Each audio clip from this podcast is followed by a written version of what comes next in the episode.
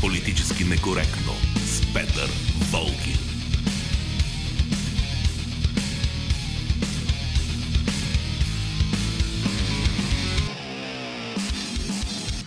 Здравейте, вече сме във времето на свободното говорене по радиото, т.е. във времето на политически некоректно. До 14 часа ще бъдете с Георги Бамгиев, той е звукорежисьор, Борислава Борисова, редактор на предаването. Ивелина Георгиева е нашата връзка с вас в социалните мрежи. Аз съм Петър Волгин. Разбира се, и днес ще говорим по най-парливите въпроси, най-парливите теми, както в България, така и изобщо в останалия свят. В началото аз искам да започна с нещо, което може да ви прозвучи малко прекалено общо, но всъщност то никак не е общо. Много си е даже конкретно и е свързано с всевъзможните битки, които се водят днес навсякъде. Политически некоректно. Знаете, навсякъде се водят какви ли не битки. Ето сега републиканци срещу демократи в Америка, Русия срещу Съединените щати, Съединените щати срещу Китай. Пък и у нас не липсват яростни сражения. ГЕРБ срещу продължаваме промяната. БСП срещу президент. Привърженици на еврото срещу противници на еврото. А погледнато по-генерално, сблъскват се бедни срещу богати, елити срещу народи, глобалисти срещу националисти. Обаче, знаете ли, колкото и различни да изглеждат всички тези сражения, те имат един общ знаменател, под който могат да бъдат подведени. И всъщност става дума за една, за най-важната битка – а най-важната битка е тази за свободата. Свободата да говориш това, което ти самият мислиш, а не което ти втълпяват политически коректните коментатори. Свободата да не оставяш друг да решава вместо теб. Свободата да се изправяш срещу лъжата, дори и тогава, когато тази лъжа се е превърнала в официална политика. Политически некоректно. И нали, за да не звуча общо, ще ви дам конкретни примери за това как се опитват да ни отнемат тези свободи. Ето, казват ни, че трябва България да влезе в еврозоната час по-скоро. Ама няма значение дали економиката е готова за това или не. Дали изпълняваме критериите или не. Дали ще станем по-богати след влизането в еврозоната или напротив ще обеднеем. Трябва да обичаме еврото и точка. А ако има някой, който се осмелява да не го обича, то този някой е лош човек – или жертва на вражеската пропаганда.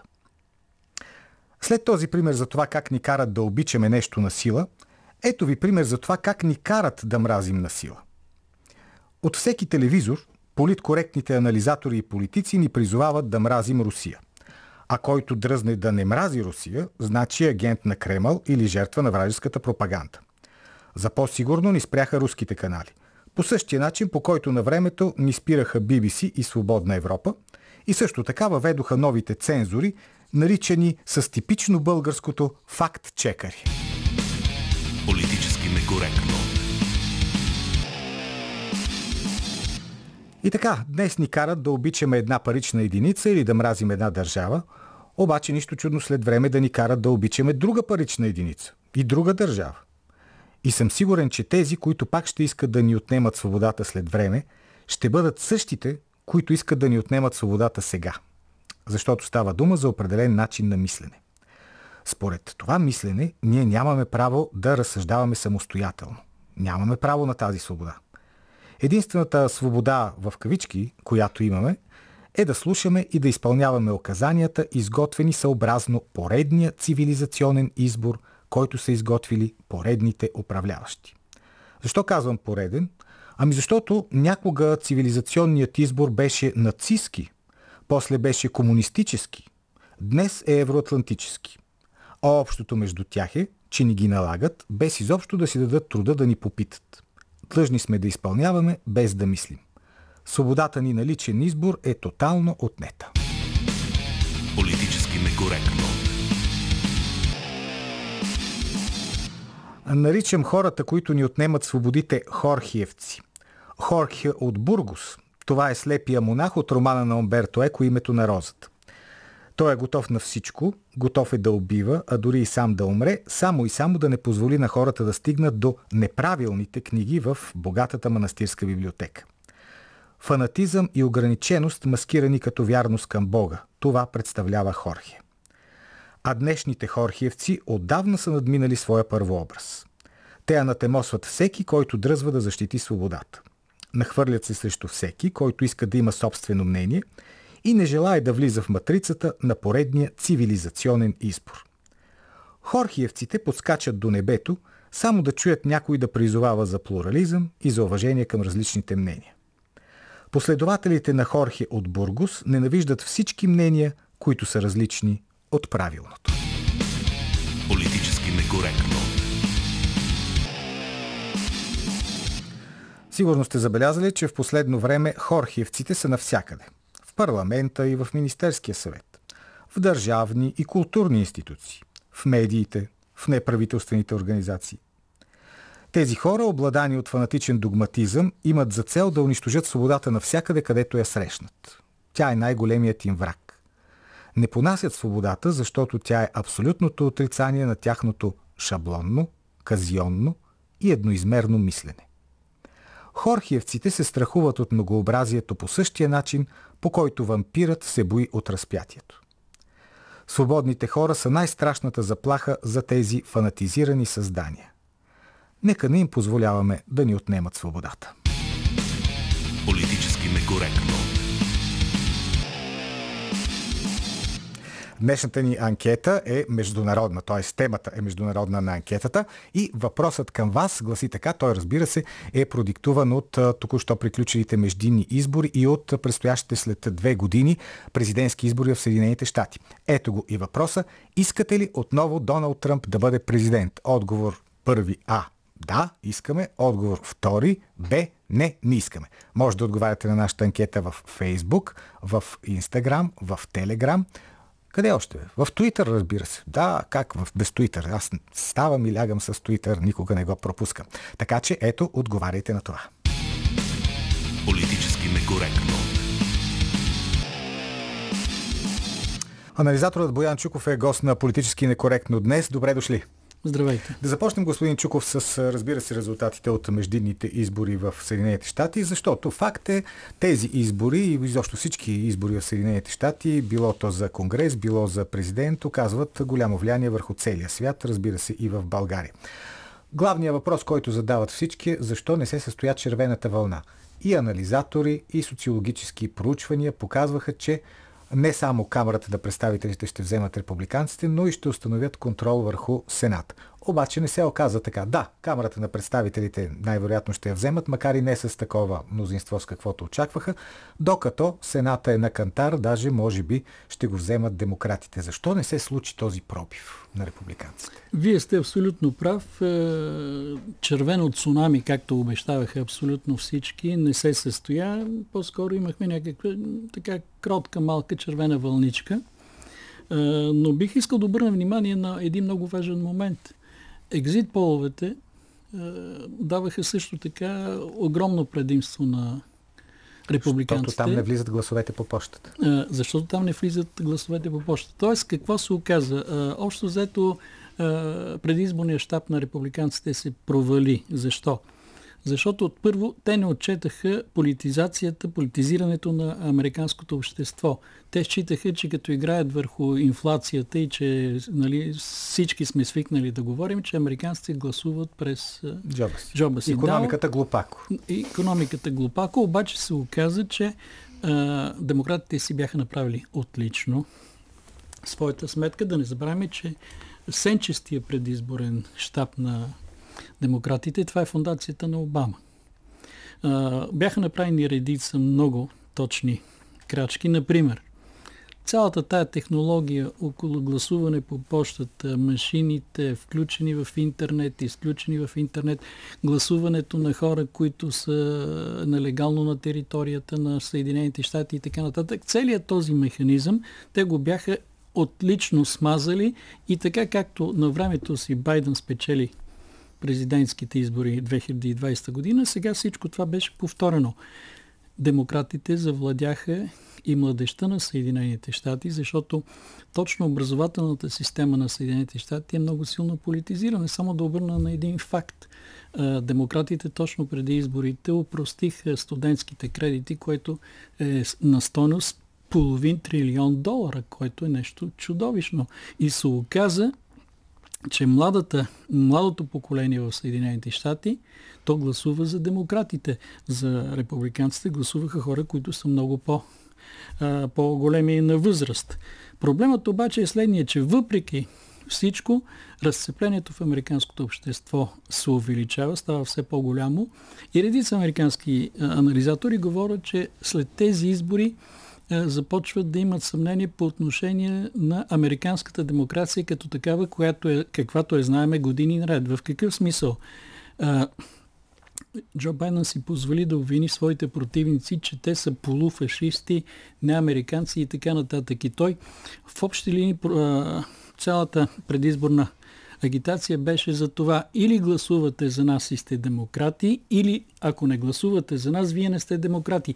А знаем, че в Америка а, тази смазана схема години наред, преминаването на властта от републиканци към демократи и обратното, никога не е била поставена под съмнение и всички са били демократи, едните и другите, и просто въпрос е на, на състезание. А сега, сега вече, поставя, а сега вече не стои така. Да поговорим за Доналд Тръмп, който, както разбрахме, на 15 най-вероятно ще обяви своята президентска кандидатура. Той смяташе, че ще има голяма републиканска победа на тези избори. Разбира се, смяташе, че той ще бъде в нейната основа. Обаче сега, няма ли да се окаже, че тази, хайде ако не е загуба, то поне полупобеда, вината за нея ще бъде хвърлена именно върху Тръмп, при това от хора в самата републиканска партия? Е, сега да, да, да не забравяме, че Доналд Тръмп според мен допусна и една друга грешка. Той постоянно обясняваше за сенилния старец е, Джо Байден.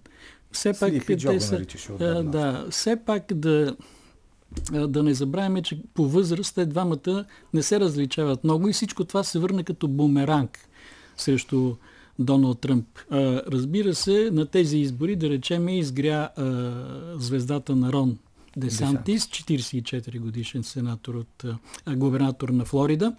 Човек, който е симпатичен, който има визии и така нататък. Разбира се, той няма харизмата на на Доналд Тръмп, но все пак има време, има още две години. Тръмп обаче може... каза, аз знам много неприятни работи за него, така че не се кандидатира, ако обичаш. Проче, прочета го това нещо и трябва да ви кажа, че в общи линии това също не го намирам за много добре по отношение на а, съпартиец, който да речем вместо да си обединят усилията, го прави противник още в началото на предизборната кампания, защото тя по отношение на президентските избори следващите следващите президентски избори, тя тръгна.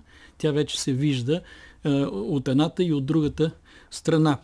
А, за мен големия проблем в Съединените щати в момента е следния, че навсякъде във всички щати, където местните парламенти са контролирани от републиканците, те започват максимално да работят срещу федералните власти.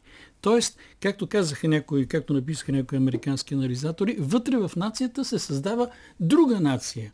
И по този начин имаме едно разцепление на американското общество, нещо, което имаме след войната между севера и юга, когато южнаците почват да ги наричат диксита и те започват да правят някаква друга нация.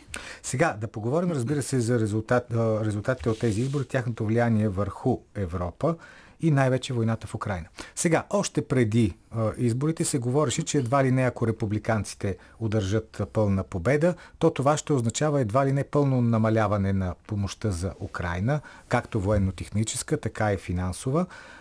Това още тогава не ми се струваше много вероятно, пък сега съвсем ми се струва невероятно да бъде намалена тази помощ. Сега да не, разбравяме, да не забравяме, че в момента големия печеливш от е, всичко това, което става и в Европа, и в Украина, и изборите в Съединените щати е американския военно-промишлен комплекс. Отново му се сложи етикета арсенал на световната демокрация. Тоест, американският военно-промишлен комплекс в момента работи на пълни обороти. Знаеме, че бюджета за отбрана на Съединените щати стана от порядъка на 800 милиарда долара, което е една колосална сума. Да обърна внимание, 60% от военните нужди на европейците, те се задоволяват от американския военен комплекс, който означава, че печелившата държава е, е с Съединените щати, като добавим и това, че капиталите европейските се отичат към Съединените щати, част от мозъците на Европа също се прехвърлят в Съединените щати. Да не забравяме, че и индустрията на Европа също търси по-добри места, където има по-ефтини енергийни суровини. Едно от местата са Съединените щати, разбира се, както и Китай и Австралия към момента също предлагат добри условия. И какво сега ще стане? Ще се увеличи ли тази помощ или ще намалее? Защото пък също преди изборите се разбра, че се водят неофициални разговори, а то беше официално потвърдено, че представители на Съединените щати карат ръководството на Украина да седне на масата на преговорите. По принцип, финансовите ангажименти, които имаха Съединените щати, Великобритания и Европейския съюз като цяло. Европейския съюз има преди основните играчи, като Германия, като Франция, като Италия, като Испания, започва да тежи.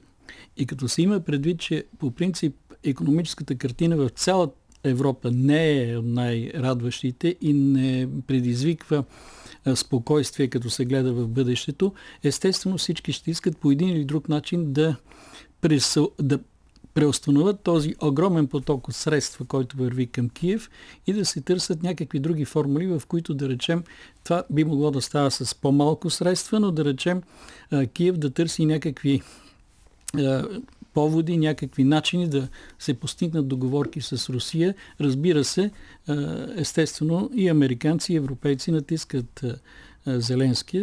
Зеленски, казвам го така фигуративно, защото от Зеленски нищо не, нищо, нищо не зависи, да бъде малко по-сговорчив.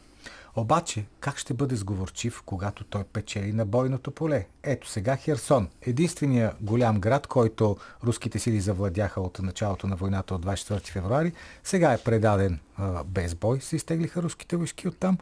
Като прибавим и предишните загуби на бойното поле от месец септември, не изглежда ли, че Русия безвъзвратно губи тази война?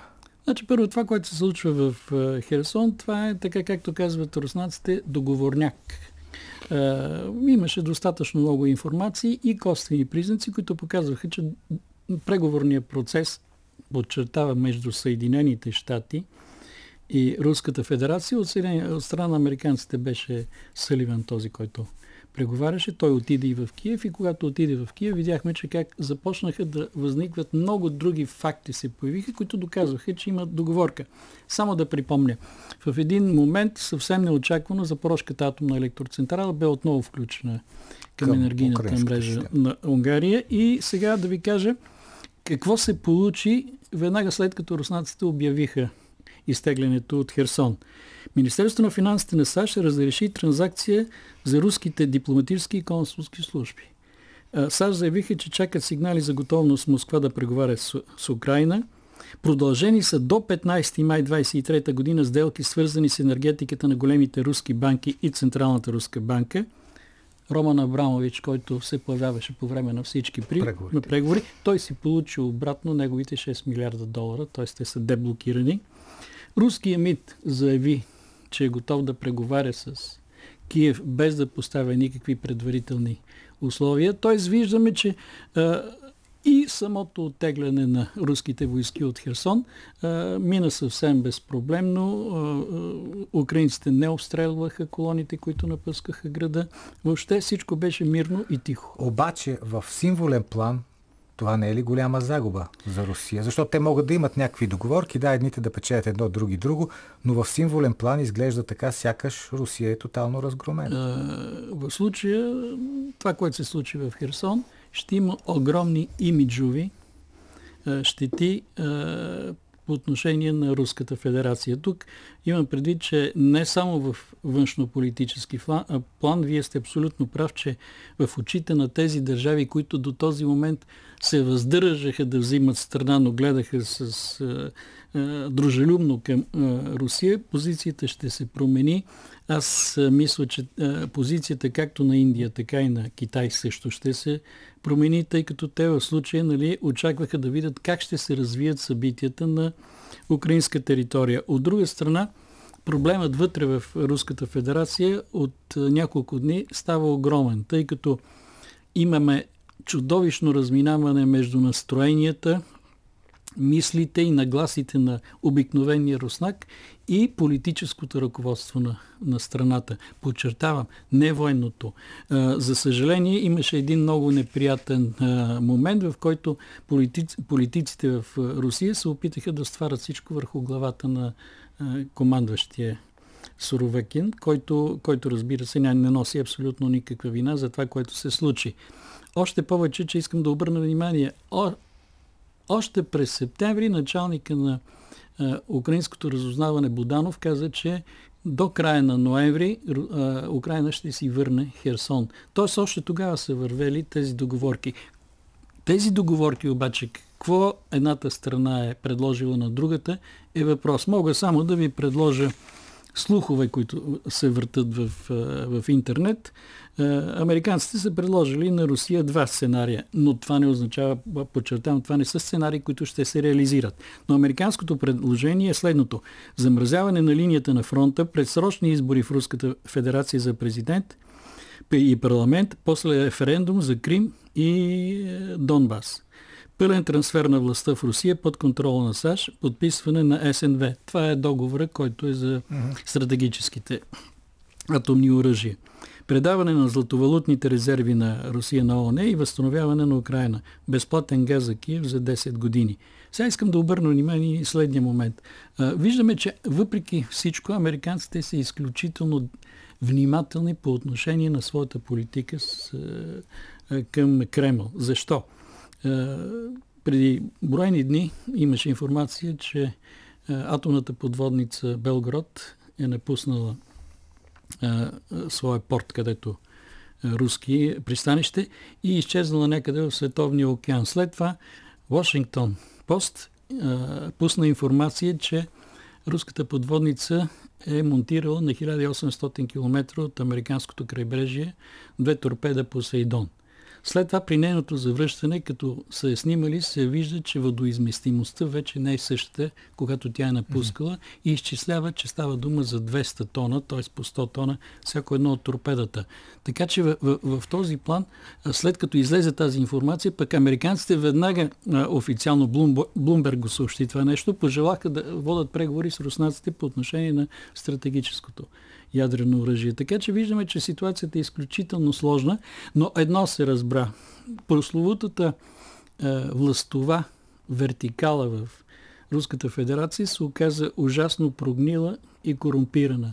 И всичко това, което виждаме и в Херсон, и в Харковска област, и в Киевска, е в резултат именно на това, че около Путин има достатъчно мощни сили, които на практика работят срещу интересите на Руската федерация. Сега да се насочим към България по, по-специално върху това. Ще има ли някакво отношение върху нашата политика резултатите от а, изборите в Съединените щати? Оказват ли те влияние или не? Каквото и да се случи там, който и да спечели, тук ще си вървим по един и същи за, за тези 30 години това също е факт, който са го забелязали почти всички експерти. Това е, че а, американските демократи те си имат свои хора в България. И когато те са на власт, техните хора са на власт в България. Американските републиканци и те си имат свои хора и виждаме, че в България е част нали, от публичните фигури. Те пък са за Трамп. За Тръмп обясняват, че той е по-добрият вариант за България. В случая считам, че при тези резултати най-вероятно няма да има някакви рязки промени. Даже забелязвам нещо друго, което е много любопитно продължаваме промяната е нещо като умалено копие и български вариант на Демократическата партия на Съединените щати. И това е една от причините риториката на тези млади момичета и момчета изцяло да е в полето на БСП. Тоест те изеха лявото говорене – на Това БСП. се видя и на изборите дори. И, и, и, и фактически, въпреки че Корнелия Нинова считаше, че там президента ще прави някаква партия, тя е опасност за нейния електорат и така нататък. Най-голямата опасност за БСП, това е продължаваме промяната, тъй като идеята, тъй като самата продължаваме промяна партия е проект, е идеята е електората, младия, да има леви разбирания, но да има друг геополитически вектор, който е различен от, от този на БСП, от този стария електорат на БСП, който да речем в по-голямата си част е проруски. Така че в България нещо, кой знае какво няма да се случи. Още повече, че това, което виждаме тук, много партии вътре в парламента, те се карат, има личност на несъвместимост и така нататък, но това го виждаме в много други държави и в Европа и на много други страни. Така че по-скоро за мен това е един кълъп, който се налага в много други страни. Още повече, че знаем, че основният финансов мотор на Демократическата партия – този, който дава най-много пари в предизборния щаб е Джордж Сорос, така и мрежите на Сорос във всяка една от тези страни, те правят абсолютно същия модел. Казахте, че у нас, когато републиканците вземат властта, идват едни хора, ако демократите пък идват други. Обаче ето сега, Бойко Борисов беше на власт и когато президентът е републикански и когато президентът е демократ. Това какво е, показва? Бойко Борисов, е, е, според мен, е, е унаследил и взел едни от най- така пластичните качества на Тодор Живков, защото и самия Тодор Живков имаше една формула много такава поетична, да се снишим докато мине бурята. Но Бойко Борисов също перфектно е владее тази формула, но аз лично не съм убеден, че той скоро ще се върне реално във властта. Не говоря за ГЕРБ, това е съвсем друга работа, тъй като Бойко Борисов така или иначе разочарова своите американски приятели, най-вече заради тръбата, която мина през България и отиде в посока Сега в обаче прави всичко възможно, за да си върне тази любов. Как в... Той участва много активно в това състезание, кой е по-по Евроатлантик, заедно с Продължаваме промяната, с Дъба, с ДПС. Не знам, аз се занимавам от много години с международни отношения и трябва да кажа, че по-злопаметно нещо от империята няма, независимо коя е. Тоест, те след като са те разлюбили веднъж, после много трудно могат да, Според да се биват в тебе пак. Бойко Борисов има шансове да продължи неговата крепка дружба с нашия съсед тук Ердоган, където очевидно там отношенията са отлични и приятелски. А как мислите, вероятността за съставяне на правителства голяма ли е, господин Чуков, или пак ще ходим на избори? Според мен Категорично не мога да кажа, тъй като всичко зависи всичко, от това, нали, случва, тук да. Е сценариста, който ръководи това, което виждаме в парламента, прецени дали все пак трябва да натисне до край и да направи нещо, но така или иначе във всички случаи, каквото и правителство да има, то няма да издържи до края, особено като си има преди това, което ни очаква тази зима и защо не и следващата година. Е, всяко сядане в изпълнителната власт ще бъде толкова абразивно за коя да е политическа сила, така че, както виждаме, и е, нашите политици не се натискат ужасно да влезат във властта. Всеки вика, нека да опитат, нека да опитат другите, аз ще изчакам по-хубави времена. Благодаря ви за този разговор. Боян Чуков. Политически некоректно. Сега ще ви прочета малко мнения по темите, които обсъждане. Мнения, ваши мнения, които са в нашите социални мрежи, в Фейсбук, в Телеграм. Ето сега мима в Телеграм. Факт е, че изборите 2020 бяха откраднати от демократите. В този смисъл очаквам справедливостта да възтържествува, а това значи Тръмп да заеме мястото си и неолибералната пропаганда по цял свят да престане. Пак в Телеграм Валентин, ако Тръмп стане президент, има шансове да свърши по-бързо войната в Украина. Това би било добре за България. В Фейсбук Ива Илиева и там ги гласят в кавички изборите правилно. Людмила Стоянова, междинните избори в Съединените щати едва ли ще повлияят на хода на войната в Украина, докато Байден е президент, политиката ще е същата дори при силна опозиция. А, тук един друг наш слушател възразява. Не е точно така, защото с мнозинство републиканците в двете камери на хората на Байден ще е малко трудно да продължават безумната си политика, но да видим. И Калин Константинов пак във Фейсбук победа за Тръмп на предстоящите президентски избори би, би внесла значително спокойствие в световната политика. Най-вече чрез намаляване на помощта за киевския режим, но резултатите на междинните избори не са обнадеждаващи за републиканците. Георги Ангелов Желая да бъде, защото Тръмп доказа, че има ясна визия, т.е. да бъде президент, защото Тръмп доказа, че има ясна визия за развитието на Съединените щати и не желая войната в Украина. Политически некоректно. С нас се свърза господин Георги Пирински. Познавате го достатъчно добре. Едно от знаковите лица на Българската социалистическа партия през последните повече от 30 години. Дългогодишен депутат в Българския парламент, министър на външните работи, председател на парламента, заместник-председател на БСП, евродепутат. Поводът за това обаждане беше интервюто, което направихме миналата събота с лидера на Възраждане Костадин Костадинов и по-точно една конкретна част от него, която засягаше закона за чуждестранните агенти, който Възраждане внесе в това Народно събрание. По този повод Господин Костадинов спомена и бащата на Георги Пирински, който също се казва Георги Пирински.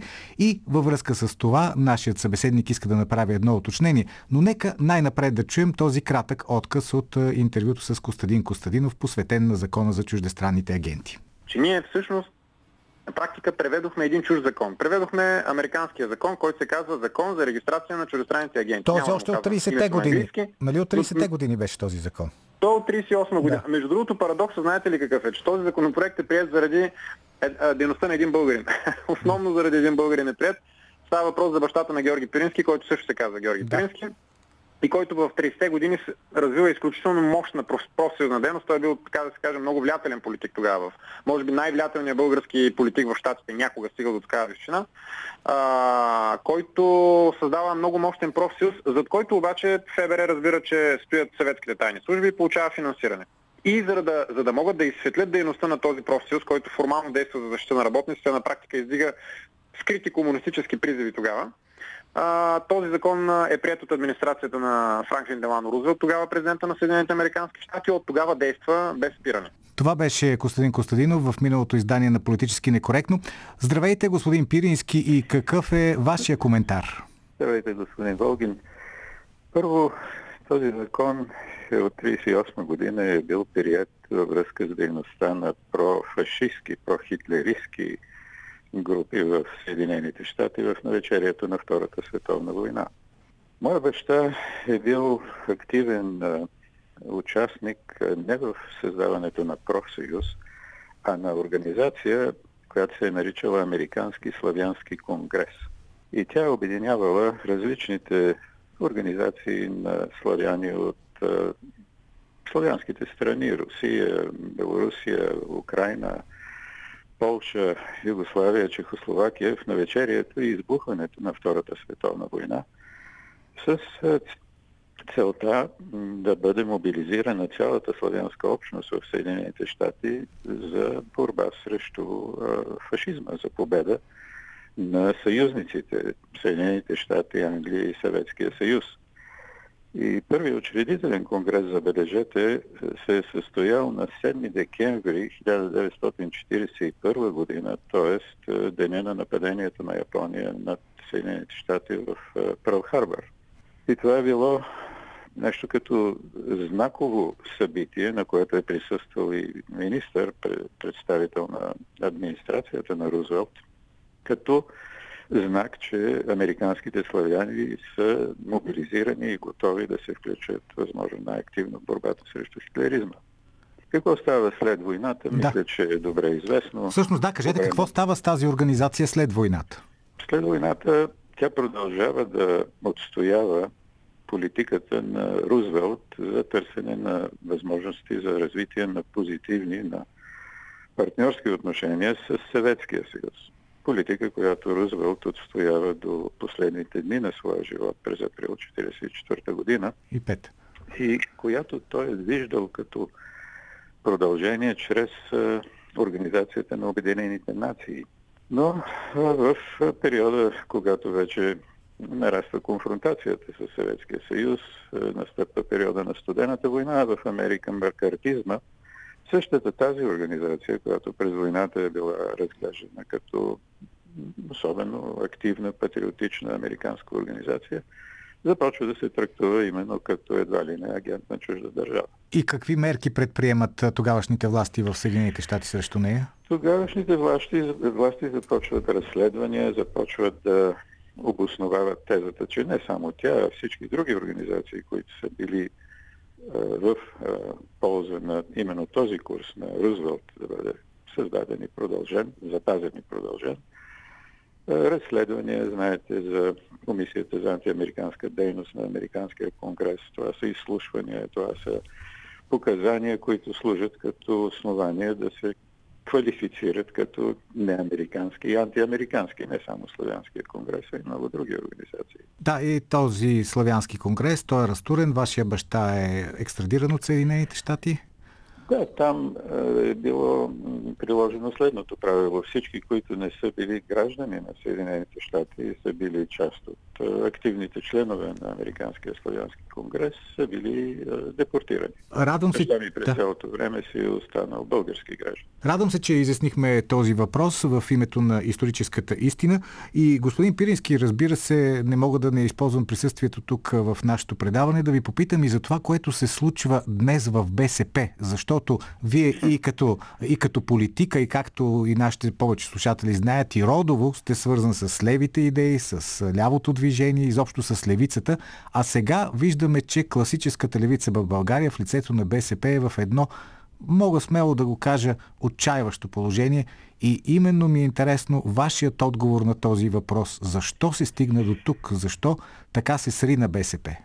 За съжаление не мога да успоря вашата много горчива констатация за състоянието на БСП днес. Причините са, струва ми се, доста, но знаете ли, една основна, според мен, си заслужава да откроим. В началото на промените, както си спомняте, може би на първите избори 90-та година, БСП и то като партия сама, участваща в изборите, спечели изборите. Да. И според мен едно основно една причина за това беше, че е, ние тогава успяхме да покажем, че сме искрено заинтересовани от национално съгласие. От постигането на споразумения, които бяха постигнати на кръглата маса за развитие на един истински демократичен процес в България между различните и противостоящи си сили. Постепенно БСП загуби, според мен, тази своя същностна характеристика, отстоявайки ясна лява альтернатива, същевременно да покаже, че е способна да бъде активен фактор в консолидирането на демократичните начала, утвърдени в Конституцията, в постигането на съгласие за трудни реформи, но реформи, които да изведат България на едно много по-друго място, от което е тя сега. И вместо и БСП самата да бъде пример, че различни гледни точки в самата партия могат да си взаимодействат така, че БСП да бъде една наистина демократична, една много силна със своите различни представители партия, настъпи един обратен процес на това, което, за съжаление, свикнахме да наричаме люспене, чистене, гонене на върга с партиен билет и тем подобни. Крайно за мен е разрушителни за Българската социалистическа партия действия на ръководството, което от някъде кога? 2016-2017 година нали, получи председателството в партията и започна една реформа, която на практика, както се оказа, превърна БСП от една демократична, силна партия в една свита авторитарна, лидерски подчинена организация. А как, господин Пирински, този процес може да бъде обърнат и може ли да бъде обърнат? Може ли БСП отново да стане тази основна политическа партия, която беше и през 90-те години и след това, разбира се, т.е. да излезе от това незавидно сегашно място на трето борче в Миманса, съобразно резултатите, и да бъде пак основен играч. За съжаление. Да. да. Вижте, струва ми се, че отговора зависи от това в самите среди на Българската социалистическа партия дали ще се събуди достатъчно съзнание, че не може така да продължи Българската социалистическа партия да се срива в избори след избори. На последните загубихме нови 35 000 гласа. И да се осъзнае, че не друг ни е виновен за тия резултати, било машини, било какво ли не, а напротив, този именно курс на свиване и затваряне вътре е гибелен. Сега, може ли той да се обърне, зависи от това, ще се получили достатъчно разбиране, че в навечерието на Конгреса, който да. е обявен за 11-12 февруари до година. Това е период, в който трябва много откровенно и самокритично да се погледне всяка организация, всеки организиран член на партията и да си отговори, може ли така да се продължава. За мен, е, знаете ли, много е повече от потискащо, че в сегашния момент се поставя въпроса, дайте да правим нова програма, да правим нов устав. Ние самите, които не сме съгласни с това ръководство, поставихме този въпрос още преди две години. Но от тогава минаха две години в нулева активност. Именно сега, когато и страната е изправена в тази преди всичко политическа криза и БСП е далеч от организационното състояние да организира смислен процес за програмно обновление, уставно обновление, поставя тази съвършенно без подготовка, без ясна предварителна постановка на въпросите акция, отново като че ли с единствената цел за спасяване на ръководство. А кажете, господин Пирински, оздравяването на БСП, възкръсването на тази партия от пепелта като една птица Феникс, задължително ли минава през смяна на ръководството на партията?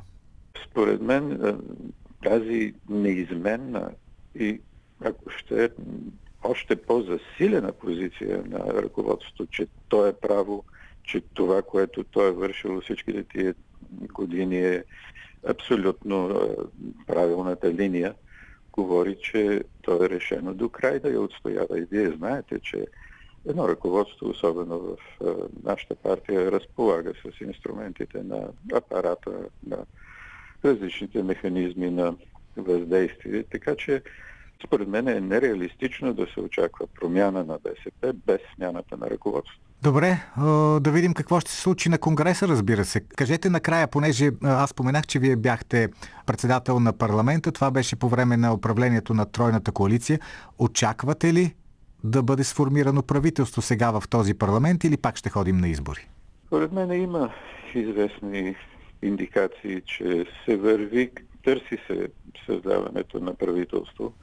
Не е изключено то да, да бъде конструирано. Целият въпрос е, че разбира се, самия състав на парламента говори за едно много разединено общество. Това представителство, което беше излъчено поначало, сякаш обрича усилията за едно по-стабилно коалиционно правителство с ясна програма. И тук наистина възниква въпроса какво става, ако отидем отново на избори. И тук, според мен, е най-сериозното предизвикателство пред и Българската социалистическа партия, ако БСП успее да си възвърне на това, за което говорих в началото, но не декларативно, а с една много ясна платформа, много по-различна от досегашната. И не на последно място, убеден съм, с нови водачи на листи, с нови представители, които могат да предложат такава обновена предизборна позиция на партията, тя би могла да стане е, двигател на едно доста по-широко ляво, не толкова обединение, а може би взаимодействие на много различни структури и на много среди в обществото, които сега не виждат своето представителство в БСП, така че БСП да стане двигател на една качествена промяна в политическия живот на страната. Да видим дали Социалистическата партия е способна на това. Благодаря ви за този разговор, Георги Пирински. Политически некоректно. Още малко ваши мнения в социалните мрежи. Скайп, Динко Маринов пише, това, че съм гласувал за ГЕРБ, не означава, че съм ориентиран към НАТО, понеже нали се казва, че ГЕРБ е евроатлантически ориентиран. А какво ще направи НАТО, ако не Русия, а Турция нападне България? А, сега доктор Анна Бръчкова пише, уважаеми господин Волгини слушатели, сега вие много хвалите Тръмп и републиканците, но като цяло идеологията му има доста вредни последствия за американското общество. Това се отразява и на другите части на света, като решение на държавите какви политики да водят. Тръмп и републиканците ограничават правото на аборт, развалят екологичните проекти и защитата на земята на индианците, така че какво като Тръмп няма да дава оръжие за Украина. Правата на жените и опазването на околната среда са едни от най-важните неща за земята, а конфликтът в Украина ще се реши независимо кой президент на Съединените щати е на власт. Единствено признавам за войната, че може да има лош ефект за околната среда, пише доктор Бръчкова. И сега, да, после ще ви чета още мнение. Политически некоректно.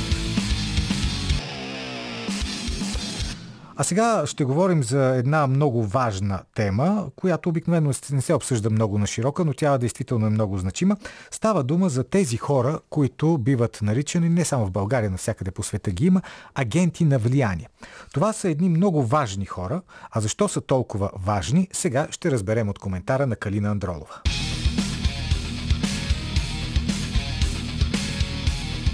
По. В големия хаос, който се образува при сложната международна обстановка, всички значими разузнавателни служби, включително партньорски, се опитват да участват в преподреждането на политическата архитектура в България. Колапсът на политическата ни система отвори пространство, което службите моментално заеха, държейки се псевдополитически като преки участници в конструирането или в обгрижването на проекти. Апропо както чуждите, така и българските. В момента монета да хвърлиш във въздуха ще падне върху агентура.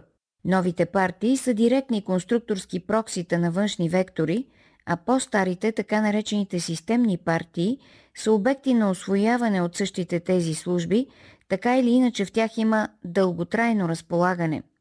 Това се случва, защото партиите са изтърбушени от своето вътрешно политическо съдържание – Партиите все повече се превръщат в празни схеми, в едни актьори, които се ангажират да изразяват нагласите на конкретен външен фактор, като гаранция за собствената им тежест и в обмен на някаква устойчивост.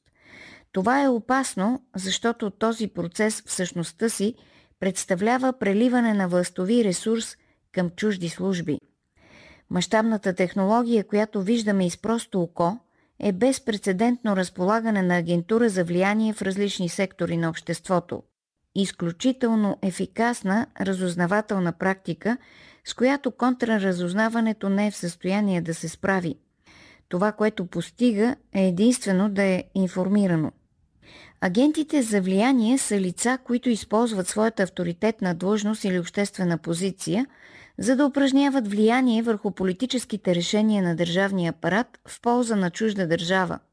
Такива лица могат още да действат, като изменят и моделират общественото мнение, особено когато то трябва да се адаптира за непопулярно решение на правителството. Агентите за влияние са по-необвързани с някакъв пряк контрол от страна на чуждото разузнаване в сравнение с дейността на шпионите – на агентите за влияние, рядко им се провежда класическа вербовачна беседа, която да завърши с поразумение за съвместна дейност и конкретни детайли. Използват се естествени и деликатни форми на влияние, които стъпват върху желанието на един човек за успех, например да прави кариера, да бъде популярен, да живее добре. Най-резултатната техника е когато вербовчиците избират хора – които вече имат мотивация, емоция, аргументи и възгледи, близки до задачите на чуждата разузнавателна служба. Тогава службата може само да подпомогне и затвърди тази мотивация. Немалка част от такава агентура се ползва на тъмно. Някои разработвани дори не осъзнават, че са обекти. Ако нямаш представа от този вид техники, не ги регистрираш като валидни, не можеш да разпознаеш какво се случва – считаш погрешно, че шеметният ти успех се дължи единствено на гениалните ти качества, а всъщност си получил много силна подкрепа. От теб обаче се очакват резултати, но не придружени с необясним и над пици с кристали и скандални любовни афери. Роля на такава агентура за влияние могат да имат и някои организации, включително наднационални подобна форма навътре в националната тъкан функционират и НПО-тата с политически привкус. Там не те посреща никой от разузнавателните служби, за да те уведоми, че ще работиш за тях, но хората, които биват привлечени в неправителствените организации, са наясно, че трябва да се движат в конкретен коловоз на мислене. НПО-тата могат да са елементи от инструментариума на специалните служби, но не можем да ги отъждествим в цялост с разузнаването и именно в това се състои тяхната сила. Агентурата е ефективна в своята невидимост, иначе не е агентура за влияние, а официален търговски посредник. Именно такъв е смисълът на Американския закон за регистрация на чужестранните агенти – той не ги забранява, той ги обесмисля, като ги осветява. Затова едно от най-важните правила в тази дейност е обектът да не бъде натискан прекалено силно за драстични ходове, защото това ще го провали, ще намали влиянието му. Нещо подобно се случи с проекта Продължаваме промяната. Те проявиха свръхенергичност за сложни решения, които изискваха по-бавно обществено обръщане.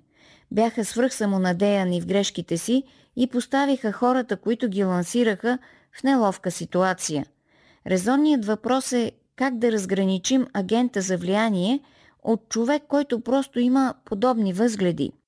Важно е да правим разлика между агенти за влияние и полезни овце. Това са хора, които действат в една посока, но мотивите им да го правят са коренно различни. Едните манипулират, а другите са манипулирани – много удобни са хора, които не могат да разшифроват ситуацията, в която се намират и биват управлявани рефлексивно. Но такива хора често създават риск от провал, защото могат да сменят посоката съобразно други въздействия. Например, политиците в една формация, като продължаваме промяната, не могат да се сложат под един знаменател. Обикновенно в такъв проект има хора, единични случаи, които са си чиста агентура, с които се работи с класически агентурни методи и форми, на които им се поставят специални задачи, но по-голямата част са просто увлечени хора. Продължаваме промяната са вдъхновени като концепция от Демократическата партия в САЩ. Те са направени по образеца на американските социалисти. И такива партии, като продължаваме промяната, казано иронично, приключват политическата си траектория – когато в САЩ президентът демократ се подмени на изборите, евентуално от президент републиканец. Редно е да се отбележи, че освен американските, също така руските, турските и някои други заинтересовани от Балканите служби са твърде активни напоследък. Просто САЩ имат най-силно влияние и оперативни възможности и са най-неприкрити и свободни в действията си, според напълно обезоръжителния факт, че сме съюзници. Наблюдаваме как всички водачи на партии буквално са заградени от агенти, легендирани по разнообразни начини, най-често като съветници, експерти и заинтересувани идейни самишленици. Филмовата опция да се подхожда с въвеждане на жена или мъж към личността на лидера, които да срещнат неговите интимни предпочитания, също е много популярна и както виждаме от нашата действителност, твърде работеща практика. Просто един политически лидер е обект на всевъзможни домогвания с една единствена цел – да се коригира или поддържа неговото поведение в посоката, която е удобна за задачите на съответната служба. Често странните зигзагообразни движения на българските политически лидери, които скандализират обществото, са векторна сума от влиянието, което им оказват външните фактори.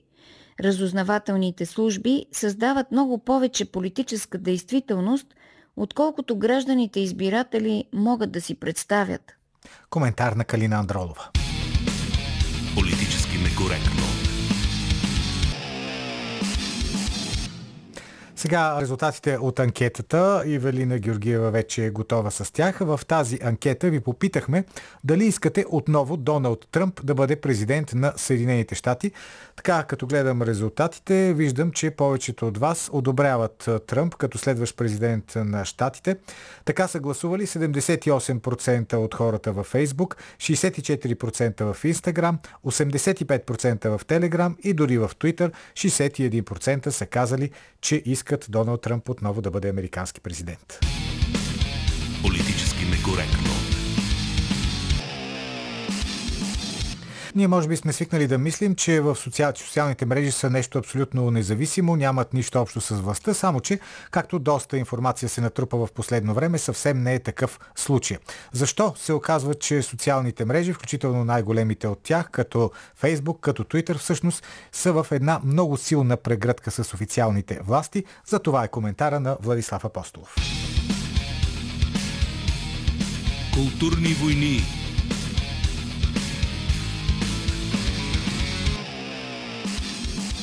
Първата поправка в Американската конституция е историческа гордост на могъщата държава. Дизайнът на този легендарен закон от 1791 година трябва да гарантира, че федералното правителство няма да цензурира словото на гражданите и да се намесва в свободния пазар на идеи. Но какво се получава, когато словото на гражданите и пазарът на идеи се концентрират в шепа дигитални конгломерати? А те от своя страна влязат в съглашение с репресивните органи на властта, за да заглушат различните гледни точки, като в същото време използват технологията, за да налагат официално одобрените от правителството тези и теми. Ови за подобно покварено явление сигнализира преди дни разследващият журналист от The Intercept Ли Фанк.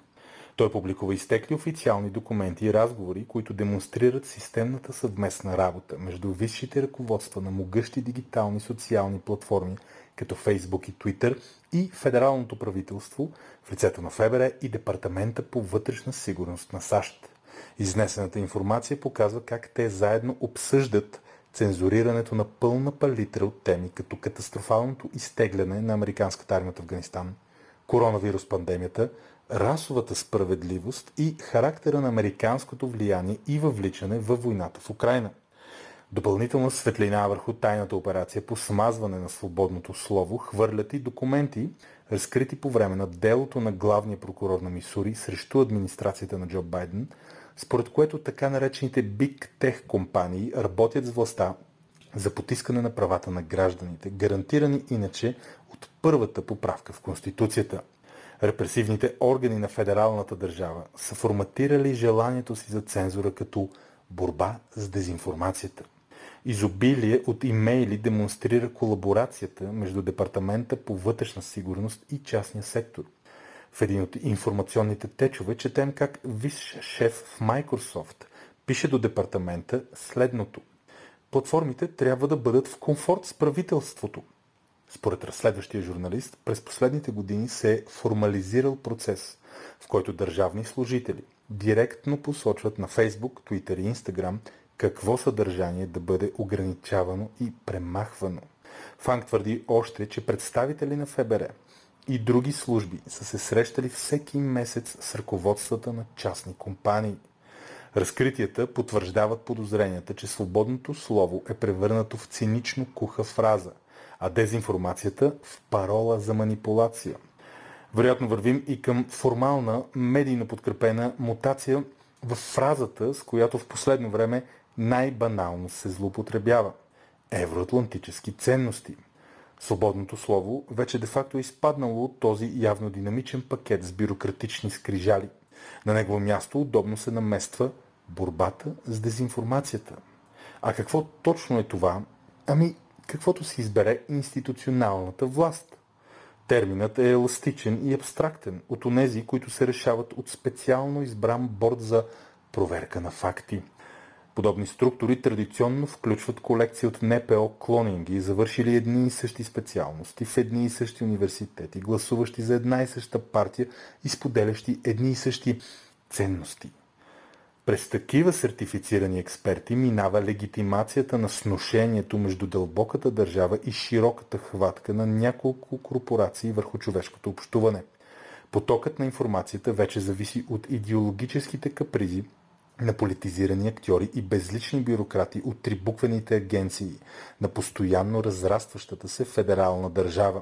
Идентични са процесите и на Стария континент – ето защо е животинската паника покрай придобиването на Twitter от ексцентричния предприемач Илон Мъск. На втория ден той уволни цялото висше ръководство на платформата. Точно хората, разкрити като съучастници на властта в Вашингтон, в планирането на цензурирането на потребителите. Точно хората взели решението за премахването на акаунта на Доналд Тръмп и на хиляди други несъгласни с бюрократичния консенсус. Сърцето сме на информационна война.